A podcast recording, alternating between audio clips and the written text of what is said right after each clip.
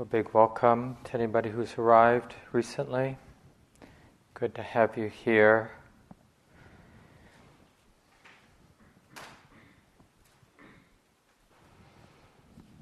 Several people mentioned in the interviews today, and I think all of us who have practiced here have felt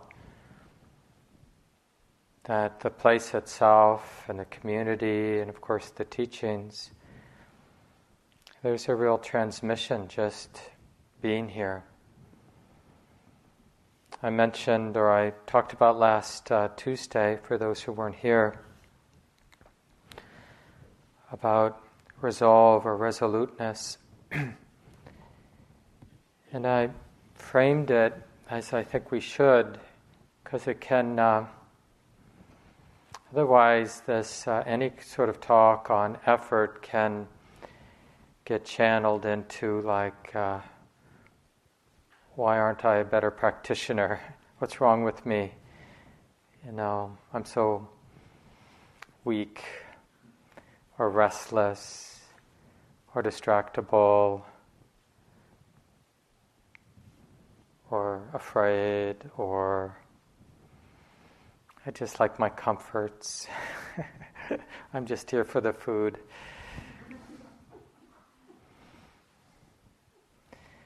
So when we hear teachings about resolve or effort, it can bring up this, you know, each of us, of course, will be, the conditioning will be different, but just not being good enough and any shame that might be related. Now, not everybody has that tendency, of course, but many of us do in some fashion.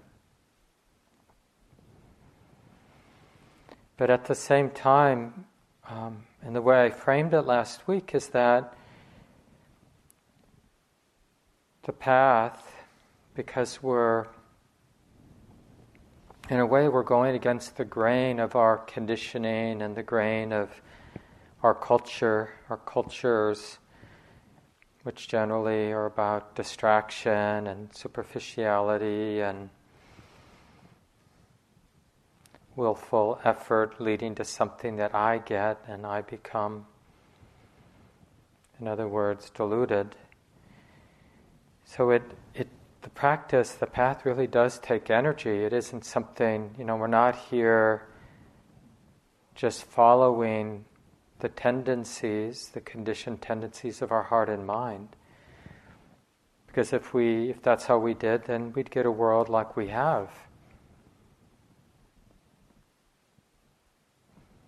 So we're going against the grain, and it takes a lot of energy. And to really connect and sustain ourselves on this path, we really need that energy of love and desire, which really brings us back to resolve. We have to distill with the heart, with wisdom, with real care, distill what the heart really cares about cares so much that it's willing to forego other things. And it isn't a sacrifice in that kind of conventional sense, like, oh, poor me, I don't get to eat what I want, or oh, poor me, I'm not my favorite programs, or. But it, because we get to do what the heart truly desires, not necessarily easy, but it's okay that renunciation is okay, it's not a problem, because we're doing what we really want to do. I'm sure that in different ways we're all exploring this territory, have had moments where we are so grateful to be here, and other moments where we recognize that it's hard to be here. It's hard not to have whatever we'd have back home. So, tonight I want to talk about uh, refuge in light of that sense that um, in my life, on this path, in my practice, I really want to tune in to what the heart really loves, really cares about more than anything else. And I hope you realize don't expect clarity. you know, we're very much in life, often, we're just feeling our way through. And a lot of the clarity is like, what isn't worthy of our devotion? Isn't that true? We can have really great clarity. Oh, this really isn't helping. I sense that conditioned habit to go there, to seek that, to hold on here in my life.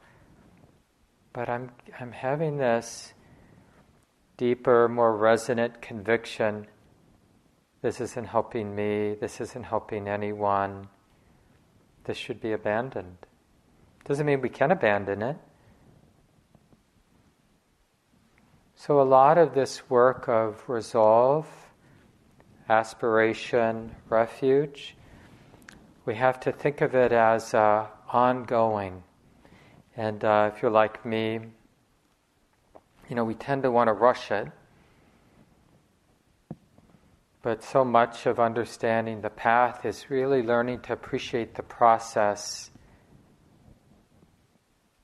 Not so much about getting there, but about realizing more and more ease, more and more space in the process. Otherwise, it becomes this perfectionist trip. You know, I'm just in a hurry to become perfect so I can be done. As opposed to realizing in little and big ways that the, that being a practitioner, being on the path, purifying the heart, doesn't have to be the burden that we might imagine it has to be. And this is another thing I'm guessing that a lot of you have noticed these days being here at the Forest Refuge. Moments where it feels like a real burden to be here, you know, to connect with the present moment one more time.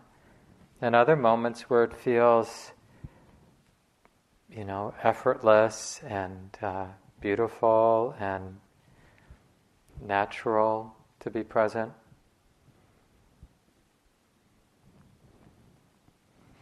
I don't know if you're familiar with uh, Nyanaponika Thera.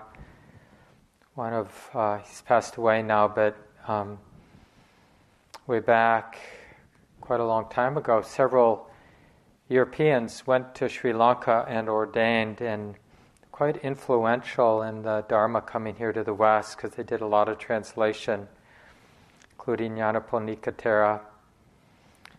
And he wrote an article on refuge and he asked these uh, three questions, which is really useful for us, I think, to ask. Because, you know, this recitation we did at the beginning, it's kind of nice and it's a way of all of us connecting with our lineage, the elders, the people before us. Because wherever the Buddhist teachings have gone, chanting the refuges in Pali, this language of early Buddhism, Theravada Buddhism, this has been the uh, sort of the ritual. So we, it's a nice way of just feeling tied in to the people before us. But more than that beautiful recitation, it's really a practice of understanding what is it that is worthy of our wholeheartedness. So, Buddha, Dhamma, Sangha is really code for us. We have to make it code or a, a placeholder for what's really alive and moving and resonant and uh, energizing in our practice, in our hearts. What really can animate, enliven our practice.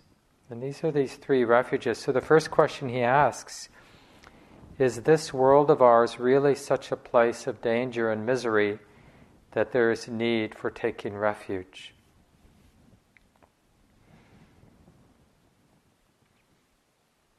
Just consider that question Do we need a refuge in our lives? And it's related to this comment I made a moment ago about, and just to extend it, you know, what if we just, if you and I and everybody here on the planet just allowed their tendencies, the tendencies of their conditioned mind, to do whatever they wanted to do? Well, we'd get a kind of world like this, except maybe even worse. No restraint, no training,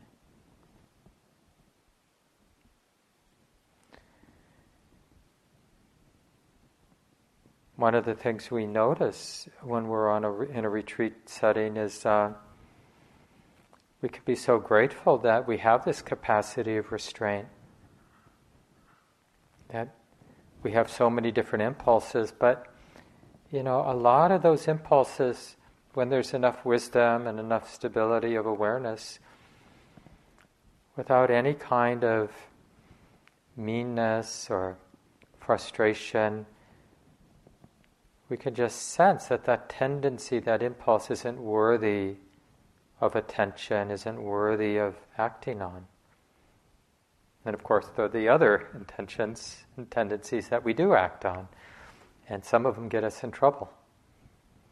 You know, there's nothing like being on a longer retreat and getting really sensitive, and then having one of those impulses to worry about something or to plan something or to fantasize and the mind does take the bait and off to the races. And five minutes later, or three hours later, or two days later, whatever. And then we, you know, something rallies or there's just ends because of exhaustion. But once wisdom awareness returns, we observe the sort of field of destruction, all the resonant entanglements and burdensomeness of the heart that continues on even after the mind has dropped the content. It's no longer actively entangled. The, the energetic reverberations can continue for a while. So, is this world of ours really such a place of danger and misery that there's need for taking refuge? I don't know about you, but my answer is yes.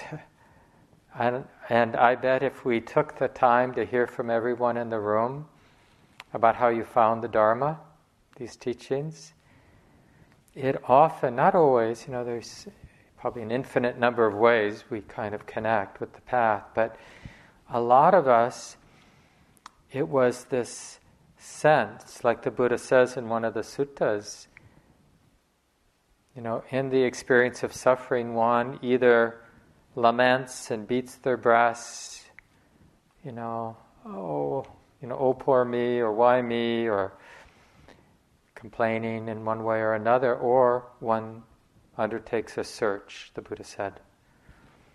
And uh, who or where have humans found a refuge that's worthy of our full, wholehearted commitment, presence.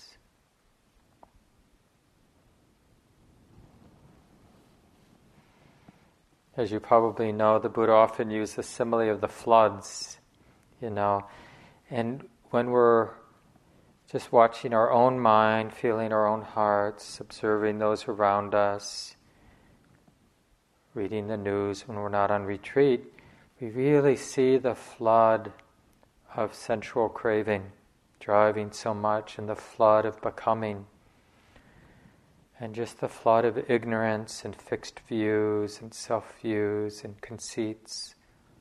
These are the floods. So, and we probably, hopefully, we actually sense because of the momentum of habit how easy it is for us just to continue. And, and even they can, these floods can infect our Dharma practice.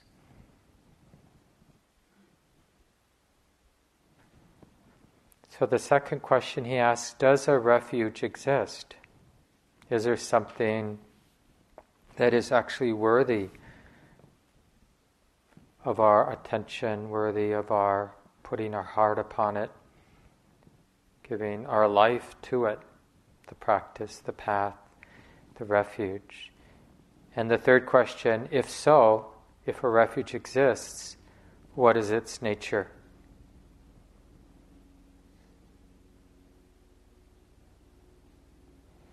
I want to talk about this tonight. He goes on and he defines refuge as a conscious act of will. Some of you might recognize this. It's like if a refuge is really going to change, then it needs to be related to some intentional act because intention leaves, an, leaves an impression. It's an intervention in the, in the mind stream, right? Everything rests on the tip of motivation and tension. It matters. And so he defines refuge as a conscious act of will directed toward liberation. Now, as I mentioned earlier, you know, our sense of freedom, liberation, is in process, and we should have a humility and a lot of our, our kind of clarity about liberation and freedom comes from direct and immediate experience, not of freedom, but of entanglement. But that's something, that's actually real. you know, we know what the burdened heart feels like the tight heart, the entangled mind, the obsessive mind, we know what identification with shame feels like, or not being good enough. Right? So, um, directed toward liberation, like this is the thing about dukkha, suffering, that grip of the heart, is if we have a more and more with practice honest, sensitive relationship with it, then the heart can intuit the non grip. When we know the grip, we can intuit the release of that grip. When we feel the weight, the heaviness of the heart, we can intuit the heart not burdened, not heavy. So, a conscious act of will directed toward liberation based on knowledge. So here, knowledge is our direct experience, grounded, arising out of our direct experience, inspired by faith. And this is from Ajahn Jayasaro, this uh, Thai forest monk, British Thai forest monk. Faith clarifies the goal, focuses our effort, and fills us with energy.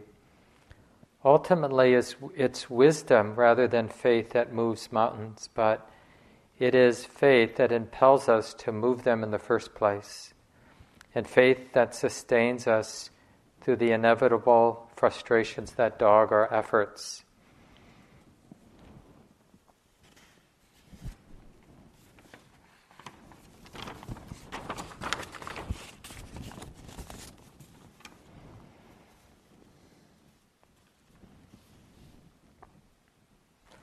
And there's really no way out of this uh, aspect of the spiritual life of learning how to cultivate resolve grounded in our own experience, faith, shaping it as a refuge through our own discernment. And I forget who said this, but just remembering that um, you know, rejecting something, not exploring these teachings and what refuge, what is actually dependable in these teachings, not investigating this is uh, kind of just as much an act of blind faith, this person said, as it would be just blindly accepting something without careful consideration. So, that tendency for some of us to be cynical, nothing is worthy of being wholehearted. Because every time I've been wholehearted, I've been betrayed in relationships, in activism, in this place and that place. So, my strategy in life is to hold back, to not care. But that's an act of blind faith, just as much as somebody maybe who's we'd consider idealistic and just hops on this train and then hops on that train. And the, and the point here is really, and this is just so central to the Buddhist teachings, you know, it's really a path of wisdom. Doesn't mean we need to be intellectually smart, though, you know, it's like any talent. It's nice to have some talents, to be fortunate to be healthy, to be fortunate to be, you know, smart in that intellectual way. But this wisdom isn't about that. It's really about this distillation, like our lived experience being distilled in a way that the underlying principles of our experience, our actual experience, are just helping to shape what we trust, how we orient our life. I like that sort of way of talking about the practice as an alignment with nature, an alignment with Dhamma the way it is. So instead of I'm here trying to get to awakening, it's that there is this, and in waking up or opening up and more stability of awareness, more sensitivity, that, that kind of openness itself is allowing everything to align with everything. And that's the path.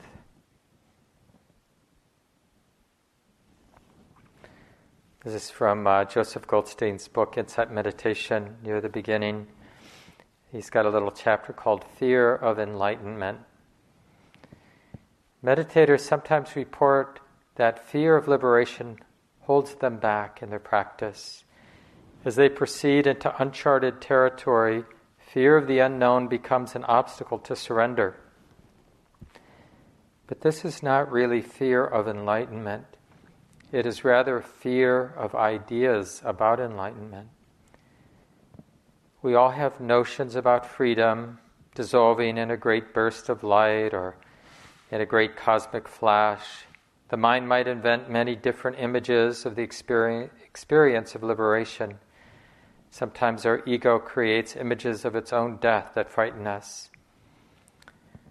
Liberation means letting go of suffering. Do you fear the prospect of being free from greed? Do you fear being free from anger or delusion? Probably not. Liberation means freeing ourselves from those qualities in the mind that torment and limit us. So, freedom is not something magical or myst- uh, mysterious. It does not make us weird. Enlightenment means purifying our mind and letting go of those things that cause so much suffering in our lives. It is very down to earth.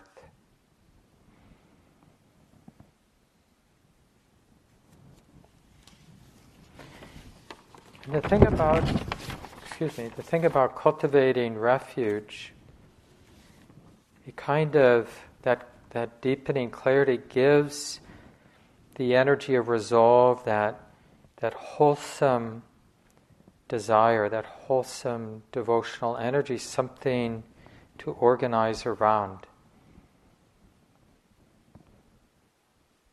And it really shapes it. Like in the Dharma, so much of what we're doing, I think I mentioned in one of the morning reflections, you know, we're just cultivating the sensitivity, the stability of awareness, so that there's this capacity to discern about planting wholesome or unwholesome seeds. How can I relate right now? That is planting seeds for release, seeds for ease and metta, loving kindness, seeds for curiosity. How can I avoid and abandon planting seeds for conceit, seeds for agitation, seeds for hate and greed and distraction? Or it can be just is this way of being, this way of relating right now, in the direction of release or in the direction of suffering? Just to be interested. I mean, can, can we imagine if, in all the twists and turns of our lives, if we had been just curious right before we were about to say something, or right before we were about to do something, or right before we were about to avoid saying or doing something, if we just had that sincere, gentle, non invasive curiosity, I wonder if this is helpful for myself and for others. Just something simple. I wonder if this would be helpful.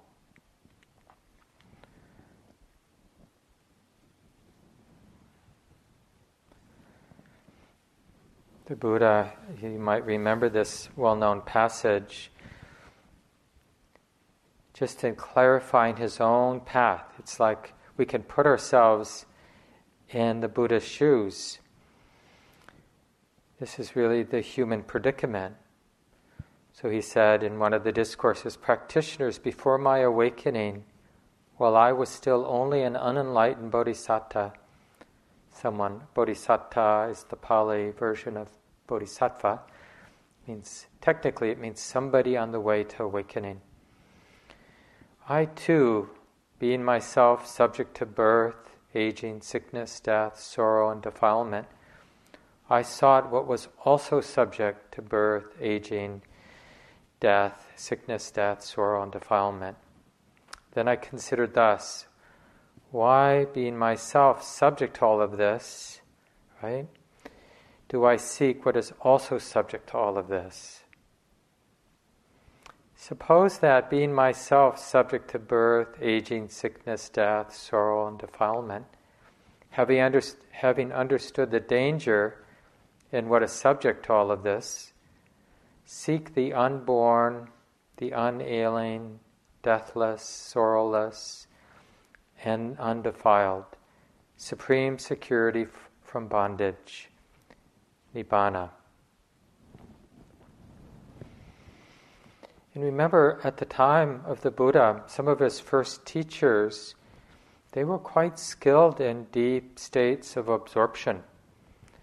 So they were accessing really profound, peaceful states of concentration, right? Jhana, evidently.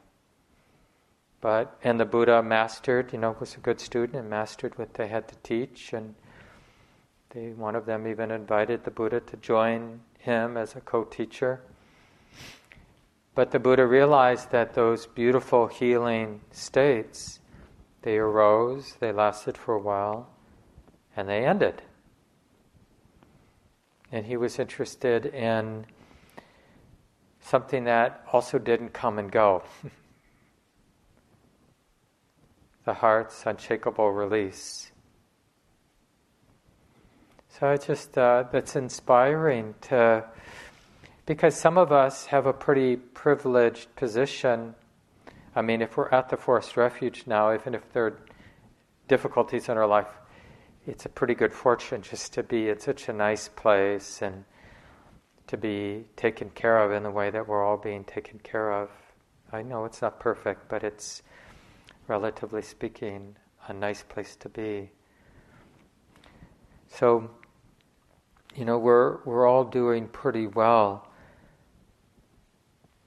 But probably among us, we're often quite motivated, knowing that however nice my life is, it's fragile. My well being, the ease of my body, the clarity of my mind, my good spirit, you know, being relatively happy or whatever, it could change. Like I could read the news, and that would change it, right? The frustration or whatever.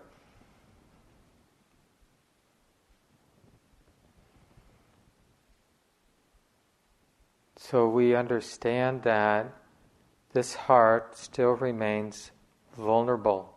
My happiness, my well being, my ease of heart is conditioned. And I'm not in control of the conditions.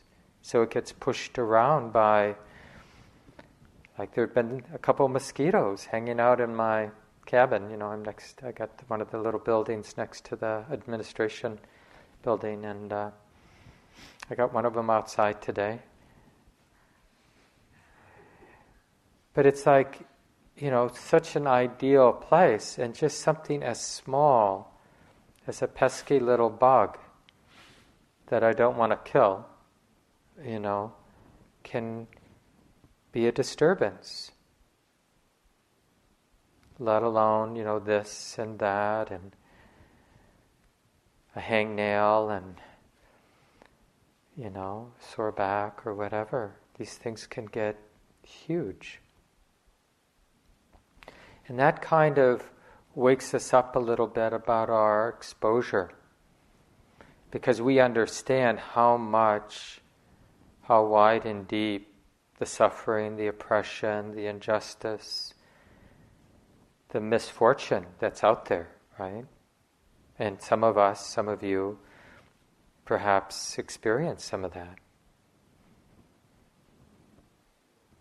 Now, the really provocative thing in terms of understanding refuge and how we might use this energy of resolve is, um, you know, the Buddhist teachings that the refuge is here and now. There's that famous teaching, I'm sure probably all of you have heard, Rohitassa came to see the Buddha, and uh, evidently this being was a Deva, one of the celestial beings, and asked the Buddha, like, is there a place to go that's beyond what comes and goes, beyond birth and death, beyond suffering? Is there some place that I need to go? And the Buddha gave this very provocative answer. I tell you, friend, that it is not possible by traveling to know or see or reach a far end of the cosmos where one does not take birth, age, die, pass away, or reappear. But at the same time, I tell you that there is no making an end to suffering and stress without reaching the end of the cosmos, reaching the end of the world of suffering, you could say. Yet it is just within this fathom long body with its perception, intellect. He's really talking about the, this body, mind. With its perception, intellect, that I declare there, that there is the world, the origin of the world, the cessation of the world, and the path of practice leading to the cessation of the world. So he's really talking about that both the truth of suffering, the experience of suffering, and its cessation, it's here and now. That means the refuge is related to what's here and now. And that really helps us along the way. Because it's in a way it's this lack of respect of here and now. You know, we've got these pervasive habits that are described in the tradition. Some people translate it as the four perversions or the four distortions. Some of you have heard this. Right? We take what's not permanent to be permanent, what's not ultimately satisfying to be satisfying, what's not self to be self, what's not beautiful to be beautiful. We're distorted in this way, we're misreading or misunderstanding. And this helps us, like, the refuge is really this it depends on the sensitivity to here and now, because the understanding of what here and now, this here and now, is what's off. This is our refuge. And we can ask ourselves, you know, has our mind been the source of suffering? Like when we're suffering, where is that suffering? It's here in the heart and mind. And when that suffering, that stress, being bound up, or whatever ceases, where does that cessation happen? Here, in the heart and mind. In a way, you know, as our sensitivity, stability of mind, concentration deepens, we really sense that this experience right now, like the experience you're having, I'm having right now, this is the heart and mind. Where is this being experienced, being felt, being known? Here, now. This is a moment of mind, a moment of heart.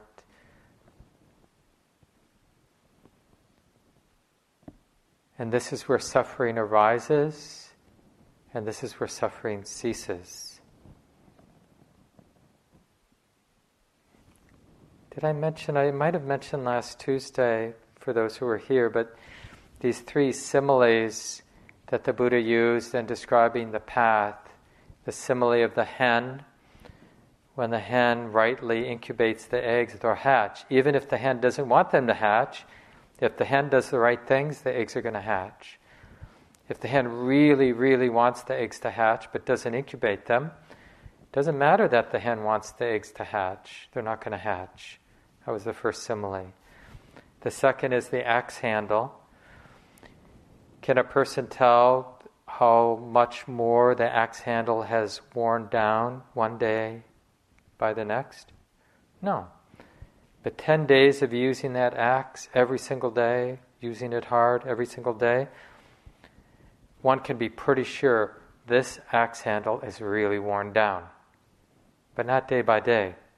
That was the second simile in terms of describing the path. And then the third is this uh, ship that's been out in the ocean fishing, probably, and then pulled up during the bad weather and left in the dry dock to exposed to the wind and the rain and the sun and humidity.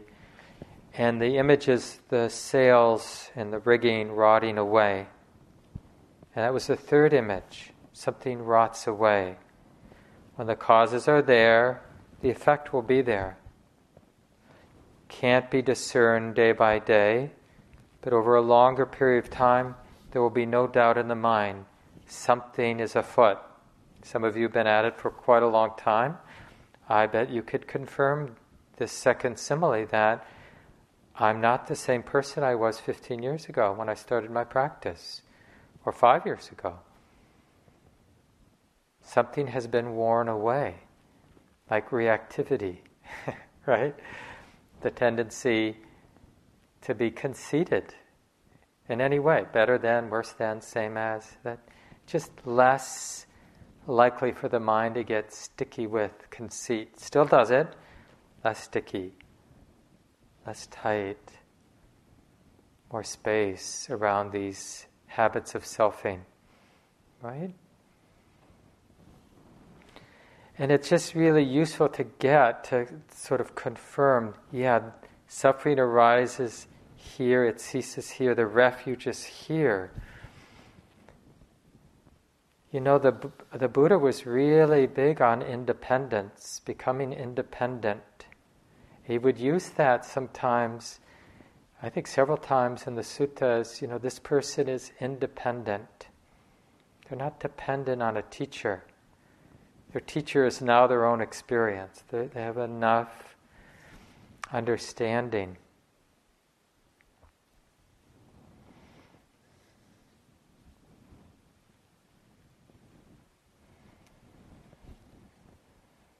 The Buddhas cannot wash away our sins with water. They cannot remove our suffering with their hands. They cannot transfer their insights to us.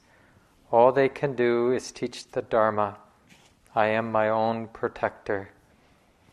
It's a passage from some of the later sutras, um, but related to something that you'll find in the early discourses. And some of you remember Munindraji, one of Joseph Goldstein's first teachers, and Kamala Masters, also uh, somebody I teach with a lot, and one of my teachers as well. Kamala Masters uh, was a real devoted student of Munindraji's, and he, he had something like that, you know the Buddha's already done his work. Now it's your turn, or something like that. I forget the exact words, but it was something kind of retort, you know. The Buddha's done his work. Now it's your turn. So, how do we take refuge? And as I mentioned earlier, you know, it really arises from this uh, having a more respectful and sensitive relationship with dukkha. Because if we can, in a more direct and subjective way, because it's here and now, in the heart, here and now, that grip, or however we're experiencing it, to whatever degree we have a more honest and sensitive and relaxed, curious relationship with dukkha, then naturally, unavoidably, really, the intuition of the release is there even before the release. Right? Do you, do you sense that? And we had that experience a lot. I mean, this is sort of done on so many different levels in practice where we're just sort of aware of some holding in the body, you know? And we try all our tricks to make it go away, and eventually, you know, we give up because it just makes things worse. And we're just there, present with it, balanced, as if it were never to go away.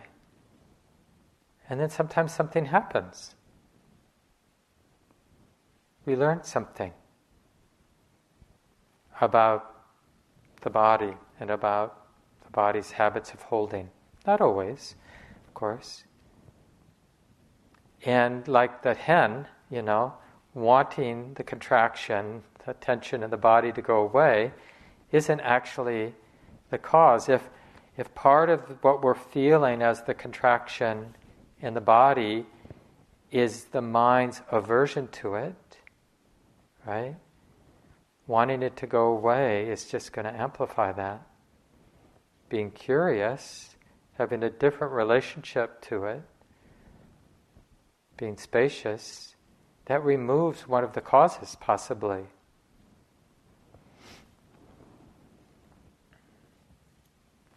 This is also from Nyanaponika Thera, this um, Sri Lankan monk, uh, Westerner.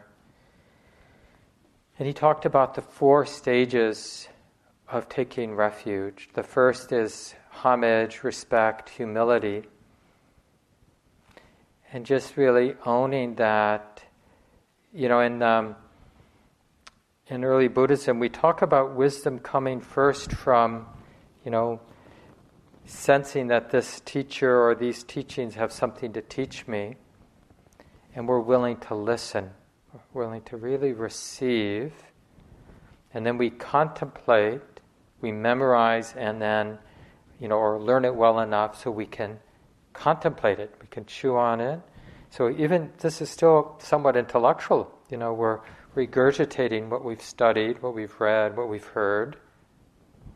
But now we're in the contemplation phase, we're applying, using the teaching to connect with our actual experience.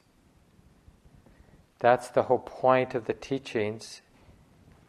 Teachings, I always thought a clever t shirt for our, our Dharma Center in Minneapolis would be Common Ground Meditation Center, skillful means for deluded people. Right? Because that's what the, the Dharma is. It's not skillful means for awakened people, it's skillful means for deluded people. So when we get some teachings, they're for deluded people, for us, to use to shift how we connect, how we relate, how we open. So we're not opening with wrong view, but with a wiser view, a wiser way of understanding or opening. Less distorted, right? Those four distortion, taking what is impermanent to be permanent, what is unsatisfactory to be satisfactory, what is not self to be self, what is not beautiful. Doesn't mean it's ugly, but what is not beautiful to be beautiful. So the first stage is this humility. Second is this acceptance of this discipleship, he says, which I like. I mean, this is sort of old fashioned language. We can push some of our buttons. But you know, we get a teaching that resonates. You know, we know that we don't know. We get some teaching. We don't know if it's right, but it resonates. We check it out enough, and at some point, we have to commit. I'm going to really use this because there's no learning unless we really use the teaching.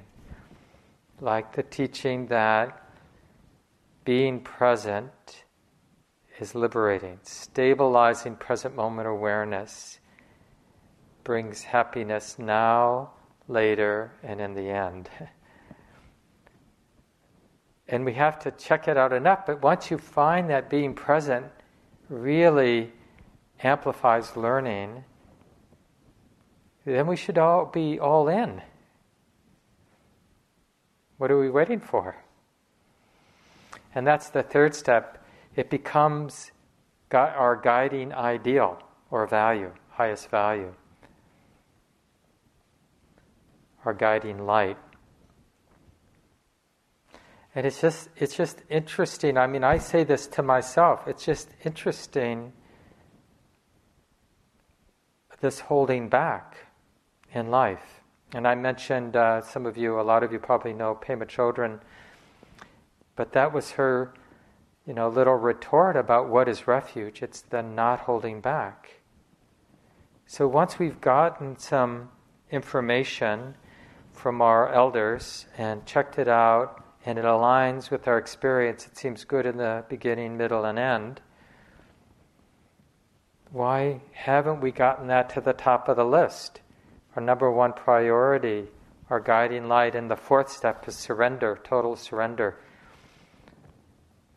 So there's that humility, that initial acceptance of discipleship, becoming our guiding ideal, and then total surrender. I remember a time this is very early, like I think it was maybe 83 or 82.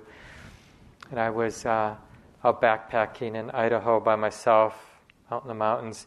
And I had had this summer where I'd really discovered meditation in a really big and profound way. And I just remember this sort of like, this strong resolve arising in my heart, just like, oh yeah, this is, this is what my life is going to be about. And it, it wasn't it wasn't naive. Like I didn't know what my life was going to be about. I, I knew that I didn't know what it was going to look like. But I knew that somehow this practice that I was just getting a sense of, just the beginning part, but that this practice, I hadn't found anything that made sense, that resonated, that was so mysterious, like had my interest there was nothing else that made any sense compared to this. And it really, like, it was a real pivot point in my life. Everything changed. You know, just the choices just naturally arose out of that sense of this is what makes this stands out above everything else in terms of its relevance. Like there's a heart, there's a mind, and it should be understood because it is so central to suffering and the ending of suffering right here and now you know when i was younger i, I, I really had this thought oh yeah I'll, I'll become an economist and I'll work for the United Nations and I'll, you know, do something good in the world. And, um, but it was just, you know, so naive. You know, this is so much of the suffering of the world has happened precisely because people like that thought that way. you know, like, of course we need to invade because they need to, you know, they need our technology or they need our whatever.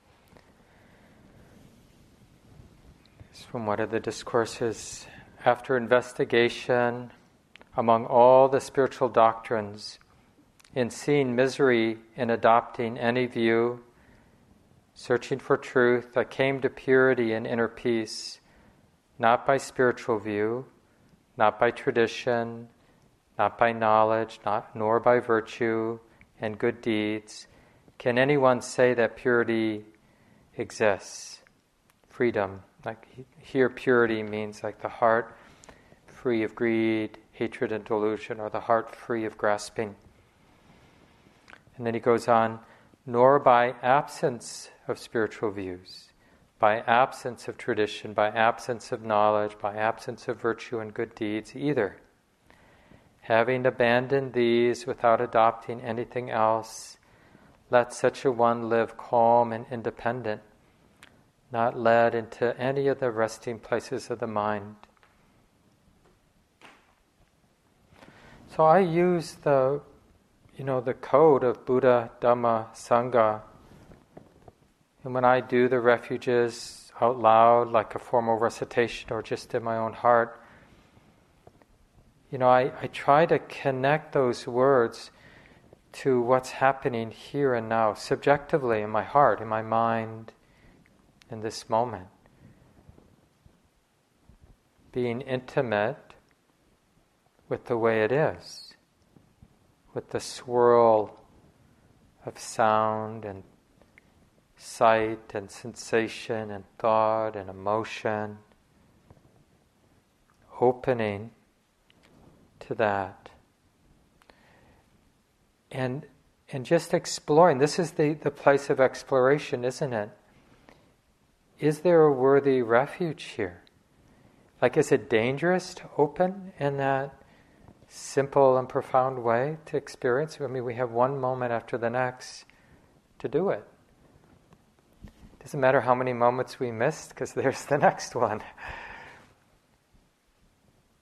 And that and Sangha is really sort of the the manifestation of its value because we see in ourselves and in others moments of real sangha, like where that person, the activity of that life, is so beautiful, so nimble, so appropriate, so useful and helpful.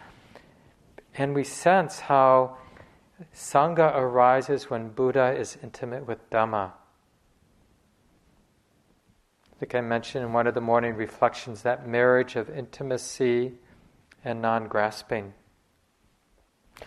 And just to see, like, you'll see that in moments here on retreat, your Sangha, you're walking or eating your food or sitting and breathing, is really empty of the defilements. There's no hatred, no greed, no disconnection or delusion. And there's that very simple, pure, right? The, the problem isn't there, and you may not, no one might not, I mean, there may be no one catching. you, you don't need to put a sign out. But just to, to appreciate that, and you might sense it in other people, just the, the relative freedom. Well, that's what Sangha is in the deepest sense. It's the activity of life when the heart isn't bound up with grasping or greed, hatred, and delusion. And of course, that just amplifies the energy of faith or confidence, the resoluteness, and really using the refuges that, you know, it's like a growing, deepening, broadening sense of possibility that's always here and now. The key is to understand because it's here and now, all the ingredients are here. We don't need a different retreat when we have our act together or a different moment. Of course, the thought that I need a new retreat does have implications, or the identification with the thought. And that's why the, the resolve and the aspiration and the refuge is so important because it, it points that this moment has all the ingredients for hell, for heaven, and for release the full and unshakable release. So let's leave it here, let go of the words. We'll take a few seconds of silence and then we'll chant the reflections on sharing blessings together. It's on the back side of the refuges.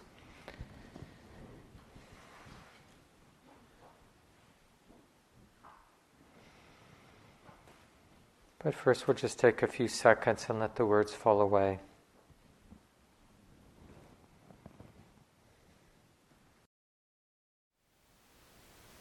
Thank you for listening. To learn how you can support the teachers and Dharma Seed, please visit dharmaseed.org slash donate.